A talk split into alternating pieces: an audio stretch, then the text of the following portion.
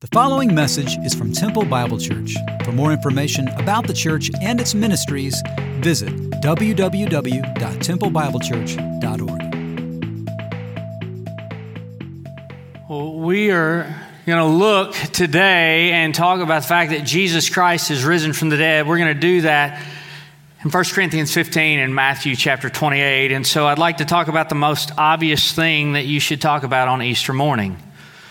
And that would, of course, be Tesla. Now, I, am not talking about the guy who wants to make flying cars that will automatically drive us to Mars. I'm talking about the Tesla, the guy. His name was Nikola Tesla. He was an inventor. I, I found out a couple of weeks ago that he made radio control boats before there were radio control boats, like 60 years before, all kinds of inventions. Perhaps the most mysterious and the most interesting is Tesla's little black box. Tesla created a little black box that was all about resonant frequency. Everything shakes. It has a, a, frequency at which it's vibrating, and he thought if you could match the frequency, you could grow the frequency. Kind of like a kid on a swing. When they get on the swing, they start moving back and forth, and if they bend their feet back when they're going back just right and press their body straight when they're going forward, they go faster and higher and further. Well, he said, if I could find something that would correctly resonate with the objects it attaches to, I could shake up the world. And so he tried it.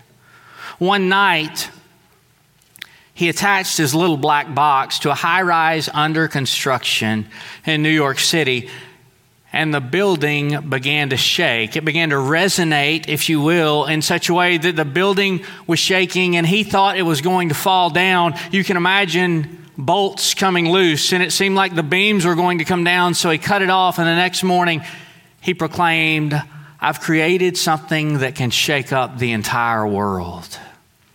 Well, his black box disappeared like a mystery, but I want to talk to you this morning about another black box that hasn't gone away. It's a little empty black box that's a tomb in the Middle East where Jesus Christ was laid, but he didn't stay there. He's risen from the dead. That's what we're going to talk about this morning. But before we talk about that, we've got to acknowledge the question that, that Paul mentions to the Corinthian church in 1 Corinthians 15 35. And the question is this How are the dead raised? That, that's the question, right? How are the dead raised? And it's an important question for us for a couple of reasons. One, because if, if we're honest, maybe you wouldn't, but most of us would really like a new body. I would like a new body because my knee is messed up. This kid that my daughter's going to marry, his, his shoulder's messed up. If you put us together, depending on how you look at it, we both have a really good body together or a really bad one, right? We spend billions of dollars a year in culture trying to get a new body, and the reality is we're all going to die. And we've been reminded of death so much in the last year. In 2020, I did more funerals than I normally do and more than I would have expected to do.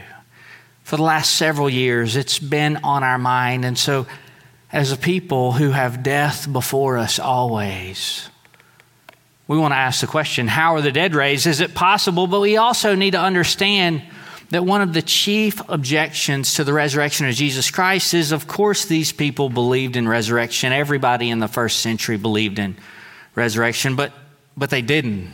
That's why Paul says in 1 Corinthians 15, but someone will ask, How are the dead raised? In fact, most people didn't believe in resurrection. A lot of people believed in ghosts. There was a small group that believed in resurrection, and frankly, a lot of them rejected Jesus as risen Lord because they said, no, the dead will be raised at the end of time, not right in the middle of culture. But what we're going to do today is look at an eyewitness account of the resurrection of Jesus Christ. It's from a book called Matthew. Matthew was a tax collector. He was someone who was hated in society about as much as we um, have hatred or dislike toward the people who take our tax money, right? But his life was transformed. It was changed. He became a follower of Jesus Christ. And so his book, one of the four Gospels, Good News Stories, tells the story of the life of Jesus Christ. And the last chapter of his book tells of Christ's resurrection. Jesus has been crucified. And so Matthew chapter 28 tells what happened next. And what I'd like us to do is see what can we observe from this text? What does this very ancient text tell us about the resurrection of Jesus Christ? What has resulted from this text? And then what do we do next because of this text? So let's read the text and see what we can observe. Jesus has been crucified He's buried. Saturday is past. It's Sunday morning. Now, after the Sabbath, toward the dawn of the first day of the week, Mary Magdalene and the other Mary went to see the tomb. And behold, there was a great earthquake, for an angel of the Lord descended from heaven, then came and rolled back the stone and sat on it. His appearance was like lightning, and his clothing as white as snow, and for fear of him the guards trembled. They became like dead men. But the angel said to the women, Do not be afraid, for I know that you seek Jesus who is crucified. He is not here, for he has risen. As he said, see, Jesus had told his disciples, I'm going to go to Jerusalem. I'm going to suffer at the hands of the Jewish leaders. I will be crucified, and I'll raise from the dead. Well, they didn't believe that would happen because they thought surely the Messiah, the King, would never be crucified, but it had happened. He is risen, as he said, Come and see the place where he lay, then go quickly and tell his disciples that he is risen from the dead. And behold, he's going before you to Galilee. There you will see him. See, I've told you. So they departed quickly from the tomb with fear and great joy and ran to tell his disciples. And behold, Jesus met them and said greetings, and they came up and took hold of his feet and worshiped him. Then Jesus said to them, Do not be afraid, and go and tell my brothers to go to Galilee, and there they will see me. Well, God, we thank you for this account of the resurrection of Jesus Christ. We thank you for what it tells us, God. We pray that as we look at it, we would just follow the clues and see where it takes us that we would see what's resulted from it, and that we would be able to answer the question what should we do in light of the resurrection? In Jesus' name we pray. Amen.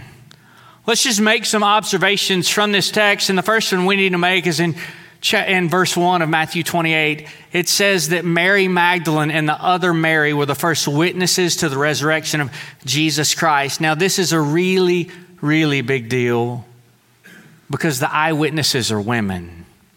And it's a shame to say this, but it's true. In the first century, the testimony of women would have been considered worthless. Now, that's awful, but it's true. So, if you wanted to devise a tale about a Messiah who rose from the dead, you would write the tale, and your witnesses would have been religious leaders or men. And there are some men in the story who did see, but they're not first. You wouldn't have included women, and certainly not these women. This Mary Magdalene, she had lived an awful life, a horrible life. She had been tormented by her afflictions and by her sin, and Jesus saved her, and Jesus changed her, but everybody knew who she was. And these women are the first eyewitnesses. Not just in Matthew's story, but there are three other guys who tell the story. Their names were Mark and Luke and John, and in all of them, the first eyewitnesses are women. So if they were making up this story, they would have made it up very different than they did. The credibility grows by the fact that these ladies are, in fact, the first eyewitnesses. They're the first eyewitnesses. The second thing that we see after it's attested to by ladies is that there's this angelic appearance, and the angel comes. His appearance was like lightning, and his clothing is white as snow. And over and over in the scripture, when there's a really important announcement, often God will send an angel to share the news. When the children of Israel are about to go into the promised land, the angel of the Lord comes to Joshua when Jesus is born. He's going to be born of a virgin. His mother Mary doesn't understand how it can be as an angel explains that to her. And then to the guy she's engaged or betrothed to, as the Bible says, his name was Joseph. An angel comes and says, This is Christ. This is the Messiah. And it says, Mary treasures these things in her heart. Well, so when Jesus raises from the dead, God sends an angel He sends an angel, and it says, For fear of him, the guards trembled and became like dead men. But the angel said to the women, Do not be afraid, for I know that you seek Jesus who was crucified. Do not be afraid. They are scared to death. Can you imagine what this would have been like? It's in the haze right before dawn when darkness is turning to light. When I, when I think about this, I think about my days in East Texas as a, a teenager hunting with my uncle. He would go and get me to a deer stand. I would get there and it was still dark, and I would begin to hear things walking around. And then at first light, before you could really see what was going on, I would begin to see these moving shadows below me and i would think this is going to be the day. There's that's a massive deer. I can see the shadow. It's just what i think it is. And then enough light would pick up and there'd be a cute little rabbit. Can you imagine?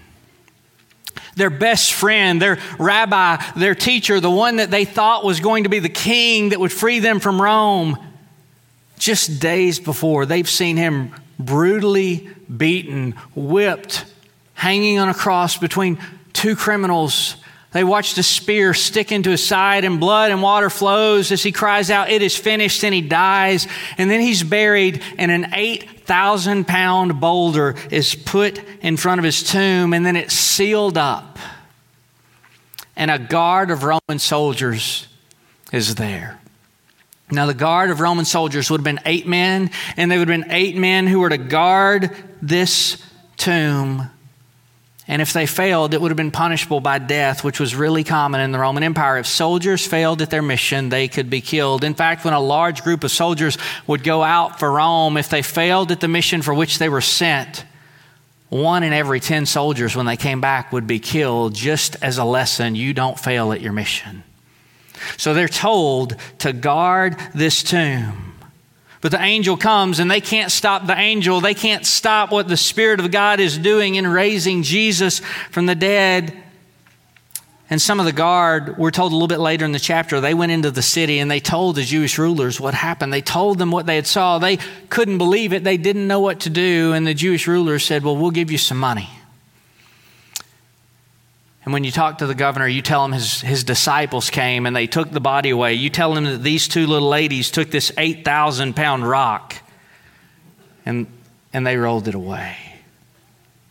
They, they rolled it away. And so they did that, and that's a story that remained with the Jews, with most of them, but, but not with all of them. But the angel explains what's happened in verse 6. He says, He is not here. He is risen, as he said, Come and see the place where he lay. Come look where he was laying. And they walked in and they looked with their own eyes, and there's nobody there, which is a really, really big deal.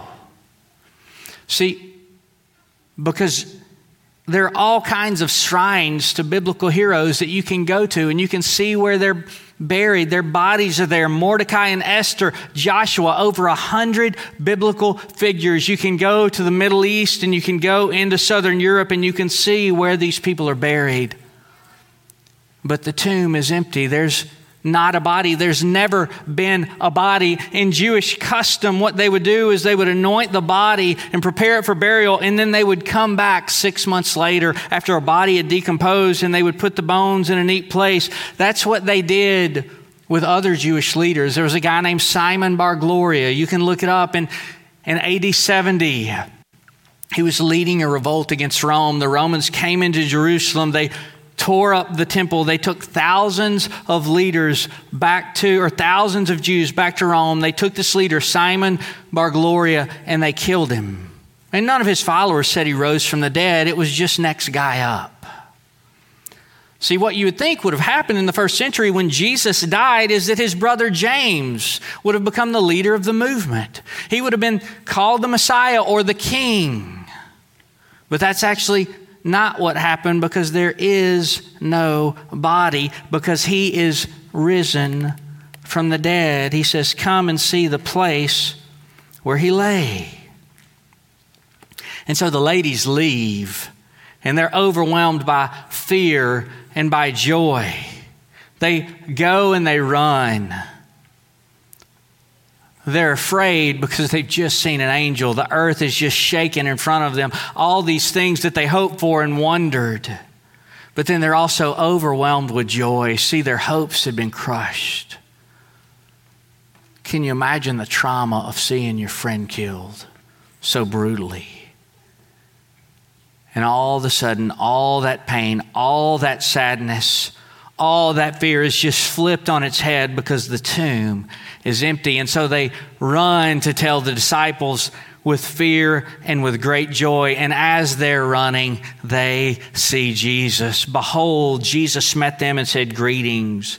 And they knew it was him. They came up to him and they grabbed his feet and they worshiped him. They grabbed his feet. See, another gospel writer, a, a week later, the disciples see Jesus, and, and one of them doubts, and he says, I, I won't believe before he sees him. I won't believe unless I see the, the holes in his hands and the hole in his side, and there Jesus appears, and there's the holes in his wrists and his side and his ankles. They grab his feet and they worship him, and then he says, Do not be afraid. Do not be afraid. There's, there's no reason to anymore. See, the greatest thing we all fear is death. And when Jesus rose from the dead, death died for all who believe. he says, You don't have to be afraid anymore. And then he says this all of his disciples had abandoned him, but he died and rose from the dead to forgive the sins of all who trust in him. So he says, Go tell my brothers to go to Galilee. He calls them his brothers. Go tell my brothers to go to Galilee, and they're going to see me there. He's inviting them into his family as the Son of God. And here's the really good news we're going to get to today. He didn't just invite them, He invites you and me, all of us who will trust in Him, to be part of His family. God would adopt us into His family. Tell them to go to Galilee, and they will see me there. So, what happened next is really just amazing because these fearful disciples become bold emissaries. You have corroborating accounts that say that they saw the risen Christ in many cities, in many regions, over many days. You have persecutors of the church, Jewish leaders who are converting. They're trusting in the risen Christ and they begin to follow him. What do we do with this? I mean, we we really tend to hate things that we can't explain, right?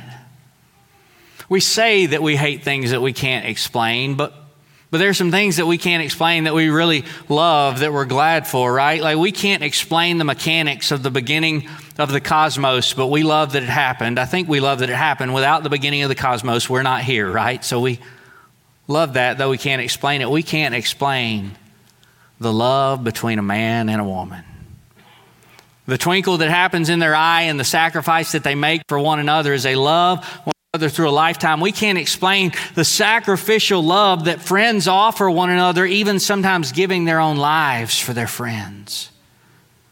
And while we can't explain it, we believe that those things happen because we've seen the evidence of it. And while we can't explain bodily resurrection, there's just a whole lot of evidence that Jesus rose from the dead. So, I want to talk about four evidences of resurrection from this text that flow from this text. And then, what do we do? And the first evidence is this that we've talked about it's just that there's an empty tomb. There's an empty tomb, there's no body, they didn't go back. There's no body. It's just a little black box that is shaking the world. It's shaking cultures throughout history. It's shaken people's lives. It's turned them upside down for the better. There's the empty tomb. All anybody would ever have to do is produce a body. And the scripture would say that our preaching is useless and so is your faith, but there's an empty tomb. Then there's the eyewitness account. There's the account of these ladies, or in other gospels, Jesus' friends, Peter and John, or as Pastor Dave walked us through two weeks ago, that Jesus appeared to James, and then he appeared to the 12, and then he appeared to 500 people at one time, and they all attested that the risen Christ was there. They didn't recant, they didn't turn over their testimony. Then he appeared to the Apostle Paul. These eyewitness accounts are are believable. They're incredible, but they're not unbelievable. We really value eyewitness testimony. See, there are people in the world that believe the Holocaust didn't happen. But we've got some eyewitness accounts of that, and we believe that it happened. There are people in the world that believe we didn't actually land on the moon. If you're one of those people, don't come tell me, okay? Buzz Aldrin, Neil Armstrong would beg to differ. John Glenn, as he circled Earth, he's got a, a, a, better than a bird's eye view. We believe the moon is out there, it exists, and people actually walked on it. We've got eyewitness accounts. We have eyewitness accounts of the resurrection of Jesus Christ. There's even a guy named Josephus. If you look up Josephus, he He's not a Christian, was not a Christian. He was the greatest historian of Jewish antiquities. He was born in 37 AD, he died in 100 AD, and he's got the best, and we've got it collected, the best recorded history of the Jewish world in the first century. And Josephus was not a Christian, but here's what Josephus said about Jesus Christ that his followers believed in the resurrection. And when looking at evidence, there really was no other explanation. He had risen from the dead, and the people didn't recant. They didn't turn over their testimony. They continued to confess. They continued to believe, though the Jewish leaders pressed them not to and even took their lives. Now, isn't it amazing that someone would say, I believe the resurrection, but he didn't call Jesus Lord? It is amazing. But frankly, it's not all that strange. Many of you confess that Jesus is Christ, but you don't live like he rose from the dead. You See, there's an empty tomb and there's eyewitness testimony that would tell you to live like Jesus is Lord. A couple of other evidences, and these are, are really amazing to me. One is the expansion of Christianity. It's the expansion of Christianity, how Christianity spread through time and through cultures. See, when this movement starts, when Jesus dies and raises from the dead, there's about 500 people following him in all the Roman Empire. About 500. And over the next 70 years, this movement's going to grow through cities and regions and areas throughout the known world so that one out of every 365 people in the world will confess Jesus as Lord. And it's going to grow century after century so that 2,000 years later, one out of every seven people confesses that Jesus is Lord. You might hear of the resurrection and think, well, no, that's only for really kind of freaky, strange people. Nobody actually believes that. But actually, one out of every seven people on the planet believes it.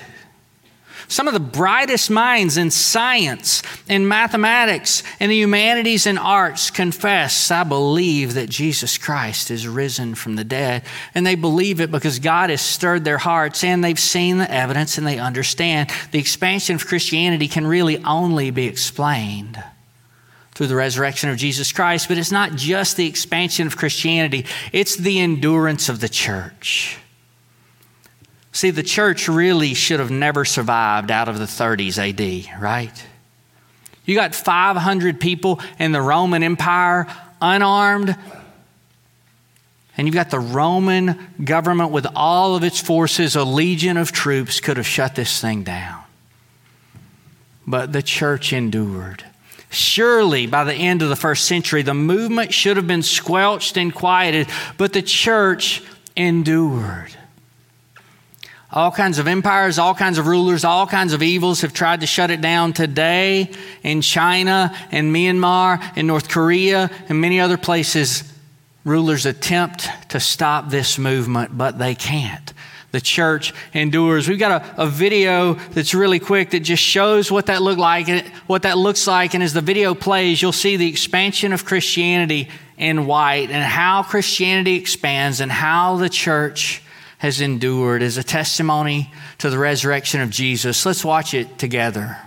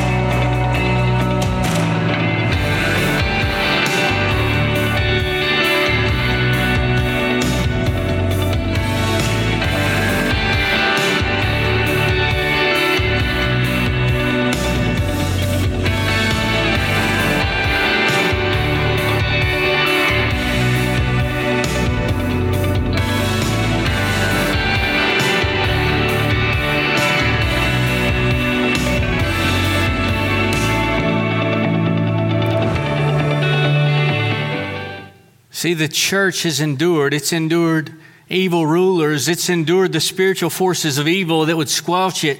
It's endured all kinds of movements. And the church, when she's been at her worst, and the church, when she's been at her best, continues to endure. Now, some will say, well, of course, there are all these people that believe religion's just like a crutch for all these people. And what I, what I would say to you is if, if religion is a crutch, then the whole world is limping, right? I, I know what it means to, to need a crutch. When this ice storm hit, I did something really foolish. Most of you know I walked on ice when my wife told me not to. And so my PCL is torn. And some people would say, well, why don't you have a crutch today? And I would say it's because I'm strong as an ox. My wife would say it's because I'm almost as smart as one, right? But to people who would say religion is a crutch, I, I would just simply say that's, that's right, and the whole world is limping. And uh, what, what's your crutch? What's your crutch? Is it your work? Is it your status? Is it your name? Is it your reputation? Is it the house you live in? Is it alcohol? Is it opiates? Is it something else? See, I find in the, the resurrection of Jesus Christ something that holds me up and gives me a firm place to stand. And though the hammers of world philosophies come against it, it's like an anvil that breaks all those hammers. It's just a solid foundation, it's a solid rock because Jesus did raise from the dead. So, what do we do with this? Well, four words from the resurrected Christ. See, those 11 disciples, they believed the women's testimony. They didn't doubt them or question them. That would have been revolutionary in their day. And so they went to Galilee and they waited. And it says that they worshiped him, but some doubted. They were wondering. And then the risen Christ appeared to them. And he said, All authority in heaven and on earth has been given to me. Go therefore and make disciples of all nations, baptizing them in the name of the Father and the Son and the Holy Spirit, and teaching them to obey everything I've commanded you. And I'm, and I'm with you always, even to the end of the age. What do we do with the resurrected Christ? Well, he gives us four words that help us to know what to do. And the, the first one is this all authority. All authority. He says, All authority has been given to me in heaven and on earth. He is risen from the dead. The one thing nobody can do. He conquered the greatest enemy that we have. And he says, All authority has been given to me in heaven and on earth. And that means that he rules over kingdoms, he rules over history, but it also means that Jesus Christ wants to rule over your life and mine as rightful Lord and King. All authority has been given to me in heaven and on earth. And it doesn't matter if you've never confessed Christ, if this is the first time you've heard the story, or even if you would say, Jesus is my Lord, if He doesn't have all authority in your life, if He's not the one sitting on the throne when it comes to your heart, then He's not in the rightful place because He's Lord. So if He's not Lord of you, God would direct you, He would call you, He would move you to call Jesus your Lord today. He says, All authority has been given to me in heaven and on earth. And next he says, Go make disciples of all nations. So he says, All authority and then all nations. As one who's risen from the dead, he's not just another religious leader. He says, I'm Lord over all. Make disciples of all nations because all the idols people worship, all the gods of the nations, that's what they are. They're false gods. They're idols. They have hands, but they can't act. They have eyes, but they can't see. They have mouths, but they can't speak. They are powerless to give comfort and hope all authority and all nations because he's Lord. And then he says, All I've commanded. Go and make disciples and baptize them in the name of the Father and the Son and the Holy Spirit, teaching them to observe all that I commanded you. Now, I think this is important when we think about did Jesus raise from the dead or did he, he not? Is he Lord or is he some kind of crazy man or was he just lying when he commanded us to love our enemies and pray for those who persecute us? When He commanded us to bless those who persecute us, when He commanded us to walk the extra mile, when He commanded us to love like He loved and lay our lives down for others, when He commanded us to treat others the way we want to be treated? Was, was he just being crazy? Was he just being a liar? Or did he rise from the dead? Is he Lord? And the last word, I think, is the best, and that's the word always. He says, I'll be with you always, even to the end of the age. When my wife and I are doing premarital counseling for young couples, one of the things that we tell them is that one of our mottos for marriage is that there's no way out. Now, if you know me, you might go, That's great news for you, Chase. That's bad news for Laura. There's no way out. And Jesus has married himself to his people. He says, There's no way out. I'll be with you always, even to the end of the age. And there is coming an end of the age when, because of the resurrection of Jesus Christ, we will rise also. He describes it this way in the twinkling of an eye, in just a moment, our perishable bodies will become imperishable, our mortal bodies will become immortal. And he says, when that happens, then the saying is going to come true Death is swallowed up in victory. Oh, death, where is your victory? Oh, death, where is your sting? And man, Death stings right now. But this saying is going to come true. And he says, The sting of death is sin, and the power of sin is the law. But thanks be to God who gives us the victory through our Lord Jesus Christ. The, the sting of death is sin, and the power of sin is the law. See, the reason, the reason the sting of death is sin is because death entered the world because of sin. One of my favorite verses is, is Romans 6.23. it's got two halves. I'll tell you the first half and the second half. The second half of Romans 6.23 is one of my favorite passages in all of Scripture. The first half says, the wages of sin is death. The wages of sin is death. You understand what that means. A wage is something you earn, and so because we've all sinned, we deserve death. It's really simple. If I work at McDonald's and I make five bucks an hour and I work for five hours, that's $25. You put in the taxes, I can take home $7 from that, right? That's what you earn. A wage is something you earn. And because God is holy, He's perfect. He's never done, said, or thought anything wrong. He's good, and what He does is good. God has to punish sin. It's rebellion against Him, and we've all missed the mark. And the wages of our sin, the scripture says, is death. We deserve death, the wages of sin, anything we think, say, do, or feel that doesn't honor God. It's death. We're all going to die until Jesus comes back. But it's not just physical death, it's spiritual death. It's separation from God because He's holy. He can't look on sin. So, what we've earned with our sin is death. The wages of sin is death. But the verse doesn't end there. See, after that word death, there's the most beautiful comma in all the world. And it says, But the gift of God is eternal life in Christ Jesus our Lord. My, my grandmother, her name was T. She was called T because she didn't want to consider herself old. She was just beautiful. T really didn't get wrinkles until she was 80. And if she were alive today, she'd say, Stop telling people I had wrinkles at 80. T loved Christmas. I mean, she loved it. And what I'm going to tell you will let you see how spoiled I was as a child. And T had in her house a little formal living room, and around Christmas, she would kind of crack the door where you could see it, then she'd close it, and there'd be just a few gifts in there. And as the weeks went by, you'd look, and there'd be more and more gifts, and more and more gifts. And you think it, there's no more room, and then Christmas morning, you would open up this room, and literally it was like you almost couldn't walk and we would open presents after presents after presents, and you'd think that you're done, way too many gifts that any kid should ever get, and then there would be some last big reveal that probably drove my parents nuts, but I loved it. See, the resurrection of Jesus Christ is like this gift you just couldn't imagine. The wages of sin is death, but the gift of God is what? Eternal life.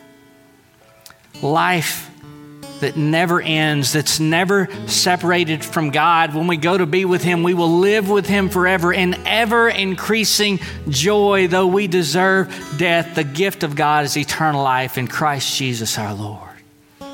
So, there are a couple of things to do with that on this Easter Sunday. Well, one is if you know that gift, Christian, if you understand that gift, if you've received that gift, because we've been given victory through Jesus Christ. Paul tells us in 1 Corinthians 15 58.